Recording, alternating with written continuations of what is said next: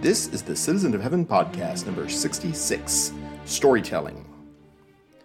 I am Hal Hammonds, and I am a citizen of heaven and your embedded correspondent in Satan's world. Here's what I have for you this week. I've been preaching about Stephen. He knew better than most. Those who don't learn from history are doomed to repeat it. I've been reading Animal Farm by George Orwell. Despite all our talk about being equal in Jesus, some of us do seem to be more equal than others. I've been hearing Jordan Peterson and Ben Shapiro talk about Bible stories. I wish they could take those stories to their logical conclusion. I've been playing Deception Murder in Hong Kong. Stories are supposed to reveal important truths. Let's make sure they do. Let's start with what I've been preaching.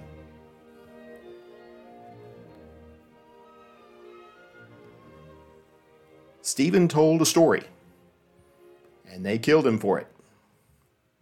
I have to say, as a preacher of the gospel, I consider that to be something of an overreaction, one that I object to, one that thankfully is not necessarily within my purview of experience, although perhaps a little bit closer than I would have liked. We'll tell those stories another day, perhaps. But that's the way preaching is.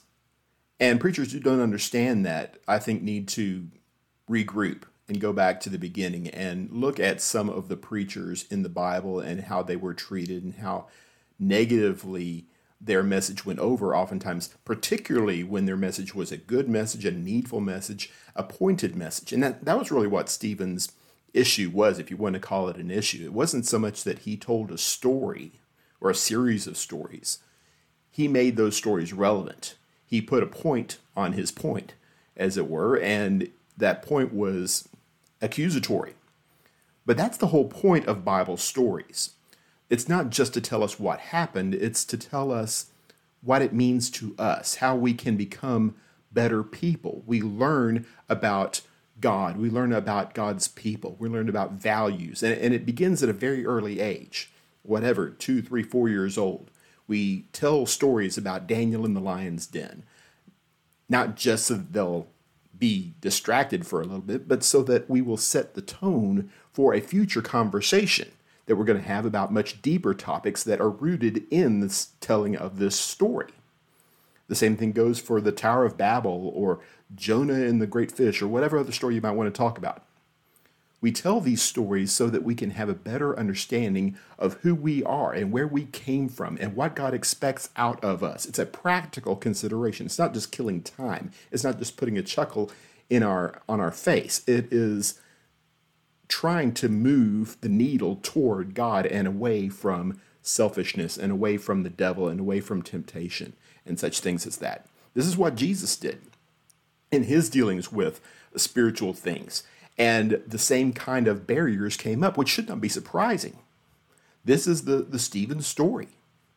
When Jesus says in Matthew chapter 15, verse 9, that uh, you're in vain do they worship me, teaching for doctrines the commandments or the precepts of men, quoting from Isaiah. He's not saying there that Isaiah was foretelling a time when there were going to be people who rejected the message of God. He was talking to his contemporaries. You are rejecting the teachings of God. And Jesus says that same thing applies to you. You are living out your history. You are doing the same things for the same reasons. And he condemns them for it, particularly in, in Matthew chapter 23, in verses uh, 29 and following, it talks about how these ones in, in the first century were very much given over to whitewashing the tombs of the uh, of the great ones and and singing their praises and said we would have done differently if we'd been back there. No, you wouldn't have. You would have done exactly the same because you are doing exactly the same, and not only to the prophets but to the one of whom the prophets were teaching and speaking, and to a certain degree warning. This is the message of Stephen. God has made a habit over the centuries, he says, of sending you deliverers that you did not want. He starts with the, the Joseph story. Joseph was sent by God to deliver his family. He told them about God's plan and they tried to kill him. And then Moses, uh, a few generations later, Moses is sent by God to deliver his people from Egyptian bondage and they reject him. They don't want it. And in fact, they continue to reject him even after Mount Sinai, after the Red Sea, after the plagues.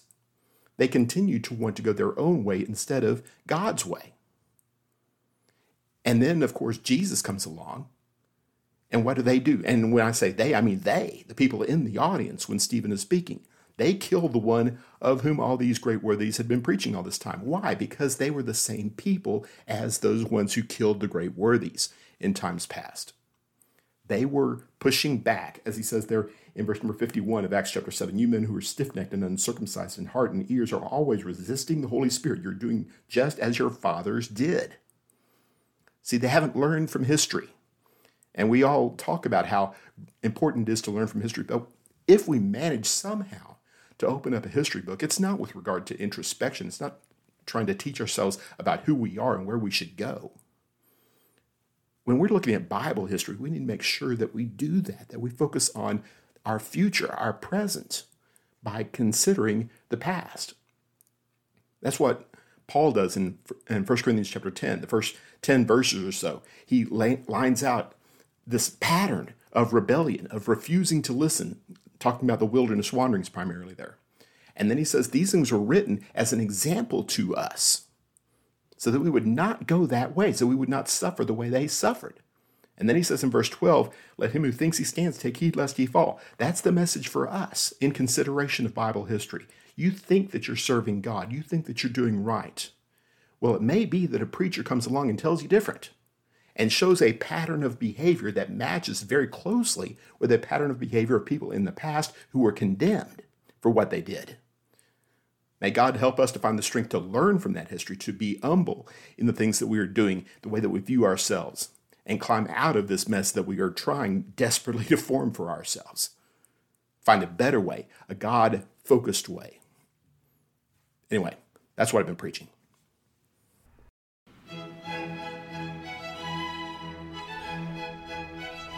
This is what I've been reading. Animal Farm by George Orwell is a very long fable, essentially, very much like Aesop's fables, trying to tell a relatively specific story. And, and Orwell was not vague about his feelings on the matter of Soviet expansionism and communism in general in the 1940s when he was writing his, his famous work. Because of circumstances in, in Europe, Hitler and all that, England had been more or less forced into an alliance with Russia, what used to be Russia, now known as the Soviet Union. And there was a lot of historic, uh, historical separation of philosophies between those two. England being capitalist, of course, and, and communism being rejection of capitalism. But you know, war makes for strange bedfellows, I suppose. At any rate, now there was this rise of support for Stalin and and all things Soviet, etc. And they're not so bad. They're not so bad. And Orwell was very concerned about that, and so he wrote Animal Farm, which is basically a, a story about a farm, a farm of animals, as you uh, as you might gather. If you haven't read the book before, it's fascinating. It won't take you very long. It's very easy to read the the animals rise up in revolt and they kick away the the human oppressors and they're going to do their own thing and the pigs are the smart ones in the farm so naturally they kind of take the lead and they set the groundwork for what they're going to do and what the rules are going to be et cetera et cetera uh, because they feel like determining their own ends setting their own course not answering to humans is a much better way for them to go and that's fine as far as that goes but as time progresses the pigs become more and more tyrannical more and more willful and selfish and greedy and take advantage of the other animals who more or less just kind of go along with things because they don't know any better and, and they're not really uh, empowered to think of themselves as being independent and that sort of thing. The pigs take advantage of their situation. And by the end of the book, there literally is no difference in the eyes of most of the animals between the pigs and the humans. The pigs have taken the place of the humans and they're just as autocratic and just as selfish and just as, as morally weak and reprehensible as humans ever had been. And with all due respect to Mr. Orwell, I'm not going to make a comment on communism here. What I do want to talk about a little bit is whether that same kind of dynamic, that same kind of paradigm might work with regard to the Lord's church.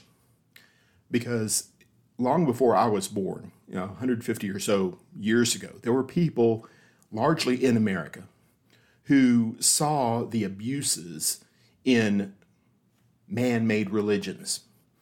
uh, what we now call denominationalism, but but basically it's pretty much every denomination out there was focused more on the teachings of a particular person or a particular group of people tended to be very self-serving. Sometimes even the denominations would wear the names of certain ones or or have have people up on literally on pedestals and and calling them by special names and that sort of thing. And people said that's not what the bible teaches. We want to do something different. We want the the community of of Jesus Christ to be a priesthood of the majority. We don't want a clergy laity system. We want everybody to be a child of God. We want everybody to be valued. We want everybody to govern his own uh, spiritual affairs, not answer to other humans, answer to Jesus Christ alone. And so people started buying into this. They started accepting this philosophy. And as is always the case, certain ones rise to the top, certain ones are more intelligent, more more eloquent, more educated, and they became more prominent in this fellowship. Uh, before too long, they be, had become uh, preachers or professors or, or school presidents, and, and on and on it goes. And before too long, that same sort of hierarchy, although maybe somewhat less official, had emerged among these people.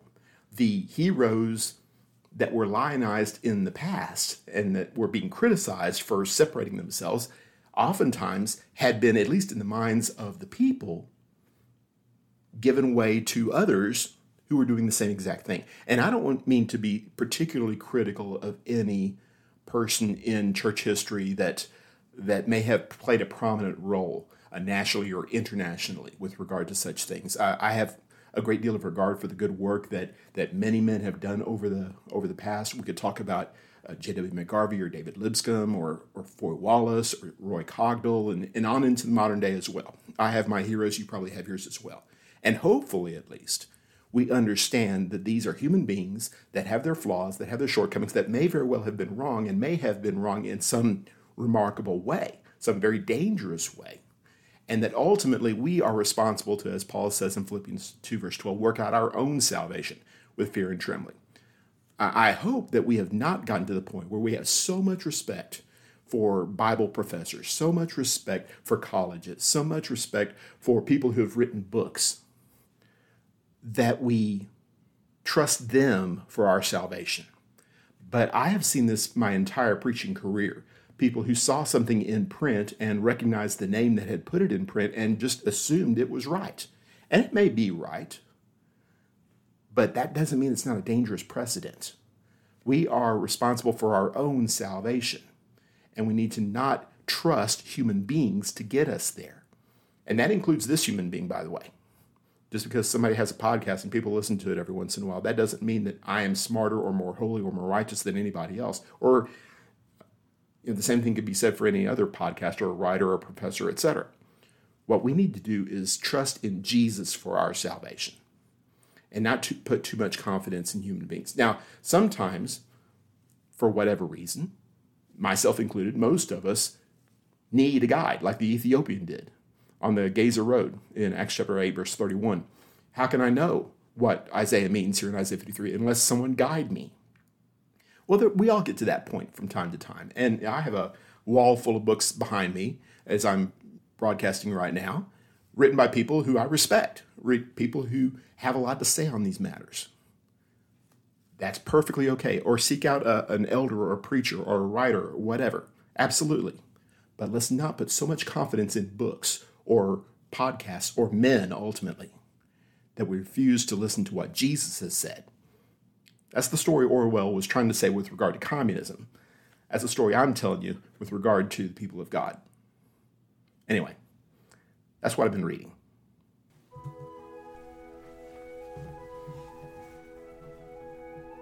This is what I've been hearing. Jordan Peterson and Ben Shapiro are two members of what is sometimes called the intellectual dark web. It's uh, an unofficial group of of thinkers and philosophers and et cetera, et cetera.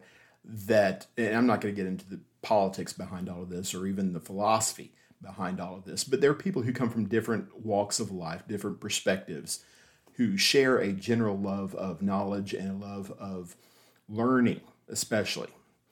And this takes people to the Bible oftentimes.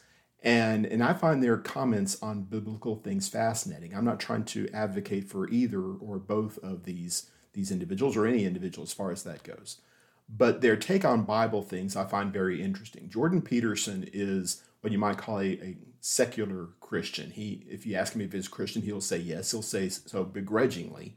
I think that if you held him down on specific topics, he would deny inspiration of the scriptures and and miraculous events that are in, uh, included in the Bible and, and things of that nature.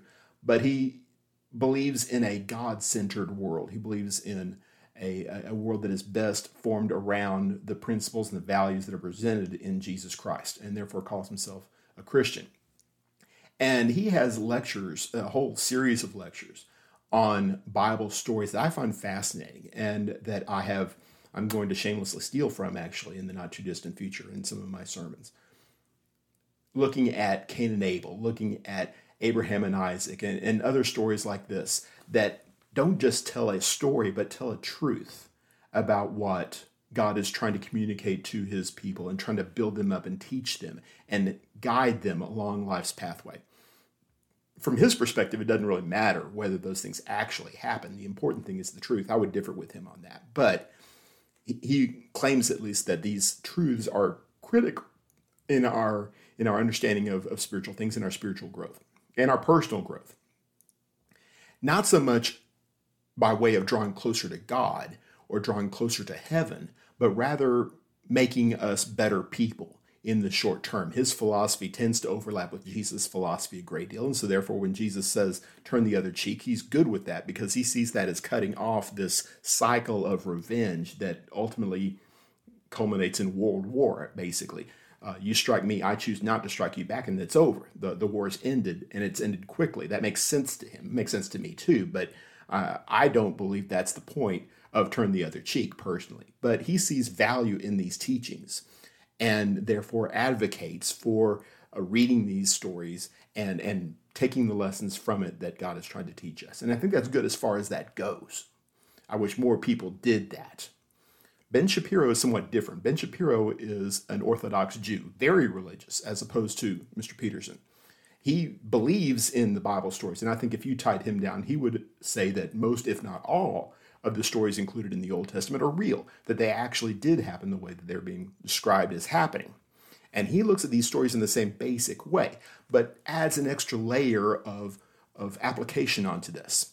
It's not just that you're learning how to be a good person, as someone may define good person. He sees this as an opportunity, especially from a Jewish perspective, of training you how to be a child of God, going all the way to, to circumcision. You are labeling your child, he says. He has a, a son of his own. He labels his child as a child of God on the eighth day, saying, For the rest of your life, this is who you are. This is how people will perceive you to be. It's not necessarily a comfortable kind of thing, but it does identify you with not just people in your life and your family, but with people throughout the centuries. This is who you are and you base it on these stories that you read about in the Bible. Now, I think that's a very important point, with, not just for Jews, but for Christians also, because we are spiritually circumcised. All these promises that are given to Abraham, Isaac, and Jacob, these are realized in us. But there's more to it than that. It's not enough to just see yourself as a moral person or a child of God.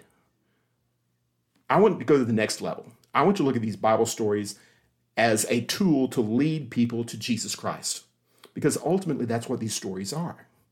That's the only thing they can be. Going all the way back to Genesis 3:18, where someone was going to come along and bruise the head of Satan and be bruised himself. This is Jesus. This is the Jesus story. When you look at Abraham taking Isaac up the mountain and offering him as a sacrifice, we see Jesus there. We see a father willing to give his son for the greater good because it would benefit in the long term this is what Jesus is willing to do for us. And on and on we can go. These stories don't just tell us about ourselves or tell us about God, they tell us about our Savior. And one after another, we take these things in and we learn these things. Romans 15, verse 4, those things were written aforetime, were written for our learning. The more we understand these stories, the more we understand about Jesus. And the more we understand about Jesus, the more we draw closer to God and ultimately closer to heaven. I believe that's what these stories are really all about. Don't satisfy yourself with simply being entertained, or being morally improved, or even being spiritual. Don't stop short of being a Christian. Anyway, that's what I've been hearing. If you want to stop listening at this point and go your way, I hope you've found the message instructive, inspiring, and most of all, faithful to God's Word. Please don't forget to like, rate, share, subscribe, and follow. But if you stick around for a few more minutes, I would like to share with you a way to amuse yourself in a wholesome manner while waiting here in Satan's world, and perhaps pick up a spiritual point or two in the process. This is what I've been playing. Storytelling is a growing genre in board gaming these days. Not in the Hammonds family, though. We tend to shy away. In fact, we don't tend to, we shy away from these games. It just doesn't seem to be our cup of tea. We haven't really tried very many of them. So it was a bit of a challenge to come up with a game that would fit inside this podcast. I wound up focusing on Deception Murder in Hong Kong, which is not really a storytelling game in the conventional sense of the word, but it does have a story that goes behind it. If you can lay your hands on on Deception, it's a it's a very entertaining game. The girls love it. It's a it's basically a who done it kind of thing. There is a an investigator, and he is trying to determine who did the murder. And everybody else at the table has two sets of cards. They have pieces of evidence or potential evidence that are laid out in front of them, and certain you know murder weapons, basically, or potential murder weapons. And the one who is actually the killer, the one who actually did the deed, is going to point when everybody's eyes are closed, except for the investigator. He's going to point to one particular piece of evidence and one particular murder weapon, and that is going to be the the impetus for this entire murder. And in theory, at least, the investigator is trying to figure out how this crime took place. And the, the format of the game is secondary to the story, which is part of the reason why I don't especially like a Deception Murder in Hong Kong. Don't tell Kylie and Taylor this. They they love the game. But basically, the investigator knows all the answers, and he is trying to answer questions such as what was the weather like or what was the state of the body and and they're very limited bits of information that he can give out. It's one of those games where really doesn't make a whole lot of sense when you start breaking it down. But nevertheless, it's the way the game is structured. And it works pretty well. By giving these little bits of information, the people at the table try to focus on what bits of evidence and what murder weapon might be appropriate. Now, obviously, they're both held by the same murderer. And so there's accusations that are thrown around here and there. And I think this is the one. No, I think it was. And, and because of that, there's a lot of, of confusion and, and arguing and, and the kind of social interaction that, that lends itself to a, a good party atmosphere, basically.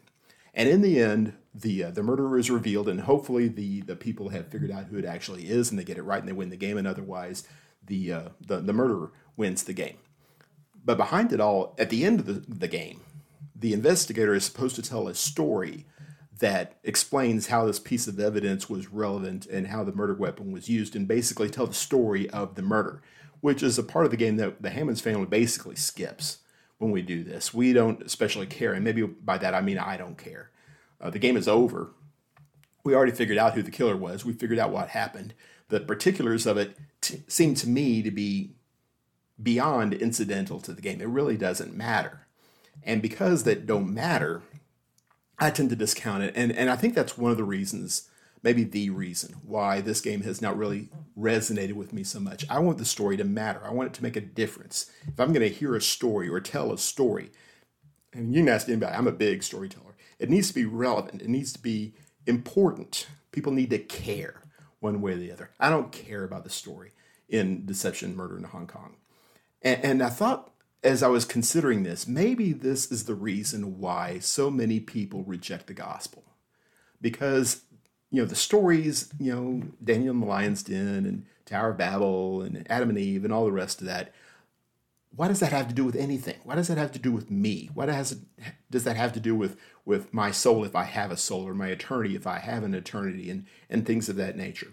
That maybe we don't do a very good job of connecting the dots, connecting the storytelling aspect of the Bible to the doctrinal aspect of the Bible. And if there's no connection there, then it really does come across as people who had ideas, people who had philosophies like people do, and then they came up with a bunch of stuff to support their philosophy. This is, in fact, exactly what Peter is accused of doing what he and the rest of the apostles were accused of doing, he makes note of it in 2 Peter chapter 1 and verse 16. For we did not follow cleverly devised tales when we made known to you the power and coming of our Lord Jesus Christ, but we were eyewitness of his majesty. And he goes on to talk about some specific eyewitness testimony that he had with regard to the transfiguration.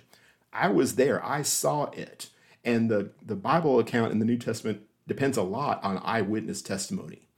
Peter, or sorry, Paul in 1 Corinthians chapter 15 appeals to the testimony of more than 500 people who saw the risen Lord at a single time. This is not fakery, even though it was accused of being fakery from the very beginning. Matthew 28 tells us that the chief priests were saying they, they just made the story up about the resurrection. They went and stole the body. That's that's all there is to that. Hopefully, we are able to see past that and understand that there is actually a real narrative based on real events. But if we don't go to the point of, of telling people about this, of connecting these stories to spiritual reality, then maybe that's a sign that we don't see that connection ourselves. Why is it important that Jesus fed 5,000 people at one time? So that he could tell them about the bread of life. John 6 and verse 35 tells us. That's why we have this story for the spiritual reality. Jesus tells us to do this, to focus on the signs of the times. Matthew 16, verses 1 through 4, uh, he criticizes contemporaries. You don't understand what's going on. It's not just a matter of there's a lot of angelic appearances and there are a lot of demon possessions and people having their demons cast out. This is a sign of greater things. And if you don't take the opportunity of these events to focus in a spiritual direction, then all of it's gone to waste. What we need to do as the people of God is take these stories and help people understand about Jesus. It's not just helping understand how many plagues there were or the difference between Genesis and Revelation. It's about Jesus.